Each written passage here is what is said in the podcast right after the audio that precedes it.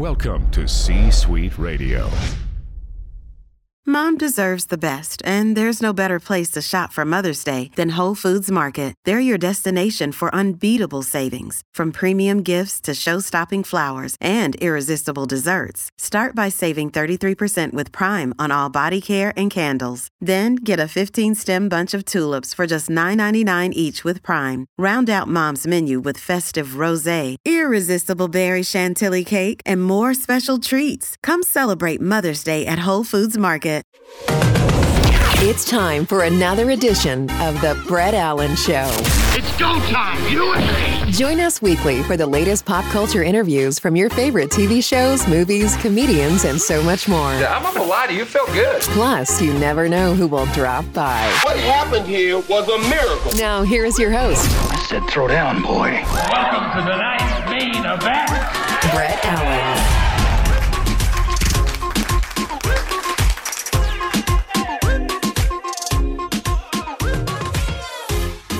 Another episode of the Brett Allan Show. We are chatting with actor Jon Huertas about This Is Us, season six, the final season. This is his second appearance on the show. So glad you're able to come back and hang out, John. Thanks for your time. Thanks for having me. Yes, like well, little- it's like the frame thing you got going on with it. This is us logo. It's tight. yeah, we you know we've been amping it up since you've been here last. We got to keep up with the big dogs. Um, but I Right. digress. Um, so it's crazy that I think the last time we talked was either at the end of season four or maybe at the start of season five. You had a big directorial debut, so I can't remember exactly when that was. Uh, I think you've had a couple since then, but we're coming to the end of this ride. Last week you had an amazing episode, um, and you have another massive one coming up, uh, airing May third. I know we can't talk a lot of spoilers, but last week was intense. What can we expect uh, for Miguel in this episode airing on the third? Well, I mean, a, a lot of people have been wondering how Miguel and Rebecca found each other again um, after he left her on the front porch, and we're definitely gonna get a get a sense of that and how how that came back around. We're gonna get a sense of um, you know, kind of what shaped Miguel um, as a man uh, from his past, even before he met Jack. So it's it's um it's you know it's it's a it's an episode that's close to my heart because we worked a lot of um, my own personal uh, background into it, if if you will. Like you know, that definitely my background inspired a lot of what Miguel uh, goes through. Not it's not like spot on, but um, you know, I'm really proud of that. I'm really excited that the writers, uh, you know, allowed me to come into the writers' room and help them um, kind of you know plant the seeds for this episode. But Johnny Gomez, who wrote it, is uh, so good. Such a great episode. This is his first one he wrote, I think, by himself. He written on a couple of other episodes in the past with uh, with co-writers, but um, he really, really, really uh, delivered, and and and it's such a it's a like a monster of an episode, which is great. Wow.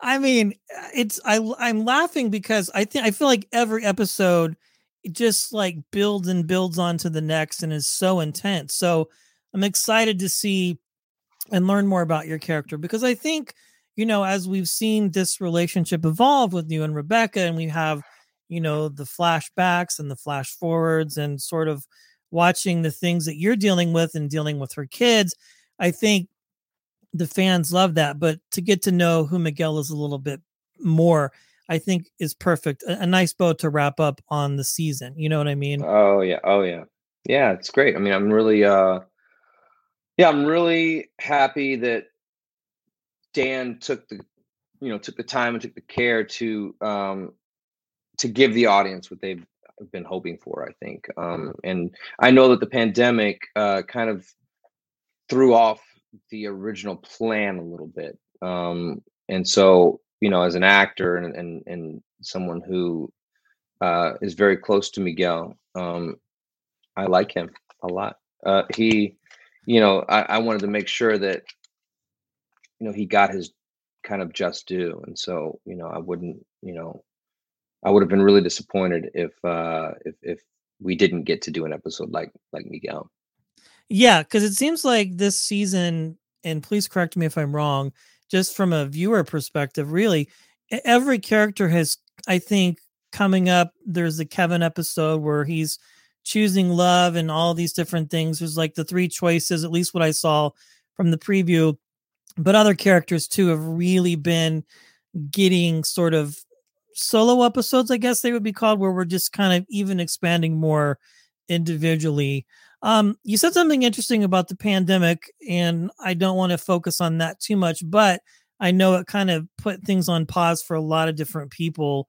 Um, when this all happened for your crew and filming and being delayed, was there changes on exactly how many final episodes there would be or obviously we knew the seasons were limited that was announced pretty early on but as far as kind of stylistic wise did that mess with things too much not really um i mean just just one season one season had two less episodes than we usually okay. have um but we always you know kind of plan on doing 18 seasons i mean 18 episodes per season um, 18 seasons. Could you imagine? We're not Grey's Anatomy. or a Grey's Anatomy, or I could think of several shows, 18 yeah. seasons. We're not MASH. Grey's Anatomy. We're not, it's always sunny in Philadelphia. How many seasons they have now? Like 32? It's um, ridiculous. I can't. I thought they. I literally thought it was over, and then I'm like, they have another season. I did too, and I saw a poster. And I'm like, don't all these people have other shows? What? I know. Yeah, come on, it's not fair. Um, no, it's fair. There, it's. I love the backstory to that show. Anyway, like just how they made the pilot themselves and got it picked. That's such a beautiful story for actor creators. So yeah, um, for sure. Yeah, but our show, um, yeah, we just lost two episodes one one season during the pandemic, but otherwise we were able to stay on track with the um with the 18 episodes we usually do. The protocols were worked in. Uh, you know, by by this last season, it was you know we were it was easy. Like took a little bit of figuring out season five, but season six, the protocols were in place. We just kept doing the same thing we did, and, and you know, no big deal. You know, positive cases always mess with the schedule, sure. but we didn't get a ton of those. We got some, but not a ton, and um, you know, we rolled with it. Yeah, I mean, I'm excited. Again, I've been going back and just rewatching previous seasons uh, because I always feel like you know there's something that i might have missed because these just all move and groove so quickly and things like that so i guess the question would be is now that this is done and wrapped how does it feel to sort of i mean obviously we're still watching episodes but to i guess close this chapter of your life and really sort of go okay is it time to breathe a little bit or I, or are you on to the next thing you know like because i know this industry is always just so unpredictable and can change at the drop of a hat? Uh, I like the idea of it's time to breathe a little bit because, uh, you know, I've been very, very lucky enough to, um, like, I've been working nonstop in television for 15 years. Uh, yes. Played, but only playing like basically three characters, like Generation Kill, Castle, and this show.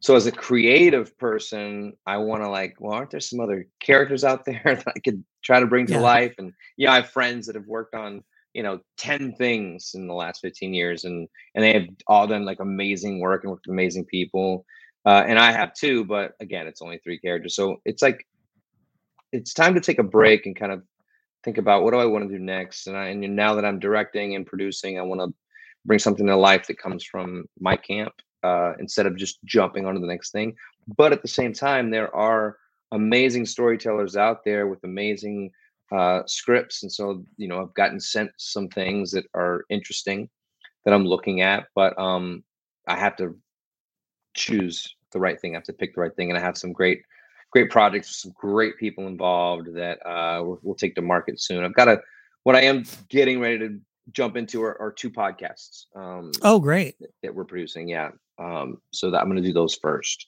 because uh, it doesn't take uh, as much time to do a podcast as it does to do no. a series uh, and it's it's challenging because one of them is a scripted narrative podcast, and how you know it's new to me to tell. It's like a radio play, like to tell that story uh, without the visuals. So I'm really looking forward to that. Excited about that. That's great. Podcasting is amazing. I mean, it's just I love it. You know, I've been doing it for a long time, and yeah. it it it it's a different sort of muscle, but it's a little bit more freeform. I know those scripted television series can take a lot of time. You know, as we've been sorting this conversation out, I know you've been very busy. You know, if you're filming an episode and then you have to go reshoot something or redo something, especially yeah. how they age all of you, uh, you know, from young to old, old to young. I mean, I imagine that's quite an arduous process. I'm excited. I mean, I mean, so it's probably safe to say there's not a Castle reboot in the future. um, never say never. Never say. I know. I know. That was such a great show. I'm just honestly waiting for. I mean, they've already had a few characters pop up on the rookie, so you know we'll see uh, what happens there. But uh, this is a lot of fun. I'm excited. I can't wait for people to see this episode. You know, much success to you in the podcast. I think that's going to be a lot of fun. Finally, one final hard hitting question. I finally figured out we had a uh the I now it's escaping me. Uh uh the burger place that we talked about the last time. Uh oh the high high ho burger fat burger fat window? burger fat oh you burger. fat burger I had it, but between that and Five Guys, I'm a little bit torn. Uh, I have to really? be honest. Yeah, but Man, Fat Burger was good. Well, Fat Burger. I mean, I love Fat Burger, but it's not my go-to right now. There's a new, a newer place here in Venice. It started here in Venice anyway, and it's called the Window. In okay. fact, I might have to get a burger from the window after this. Um, but that's my favorite burger right now. Uh, it's uh, it's good. There, it's a local spot. It's they started probably uh, four blocks away from me, and and and they kind of started on a whim. It, it's it was another. It was a restaurant that was being built. It was taking them a long time and uh, permitting and and all the oh, wow. things. And then um, I think maybe even the well, no, they they the, uh, the restaurant opened before the pandemic, but you know they were just trying to get this restaurant done and and you know they're spending money on that rent so they were like well how do we figure out we need to figure out how to get something coming in so they started making burgers and fries and that was it and you would go up to the and they had a window that they opened on the side of the building and that's where you went and ordered it and you would sit in the parking lot like on a you know milk crate or a log or whatever they had and you would just you know these burgers and people just started talking about them and they were they're really good the fries are really good so it became a thing, especially a neighborhood thing. And then, you know, the na- people in the neighborhood was tell people in another neighborhood, like in Culver City or Hollywood, you got to try the window. The burgers are, you know, incredible. And then people would just start coming. Now they've opened up two other locations. Wow. Brick and mortar locations, uh, two or three, I think, um, around the LA County. So it's it's crazy that they, they kind of blew up. But they're it, when you're in town in LA, next time, got to get a window burger. I will. I was there over Christmas. Uh, I took my son to Universal for Christmas, and nice. I had, yeah, it was a lot of fun. Uh, minus all the rain, but I had Pink's hot dog for the first time uh, while I was there, and uh, it was like kind of cool. I did, yeah. I'm not a big hot dog guy, but uh, you know, I had to try it. We were in town doing the tourist thing, but uh, I digress. May 3rd, it's going to be huge uh, available to stream the next day on Peacock. Uh, Jon, thank you for your time today. I appreciate it. Of course. Thanks for having me.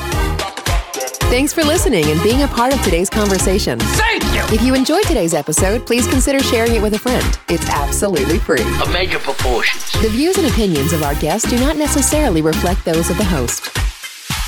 And remember, we care.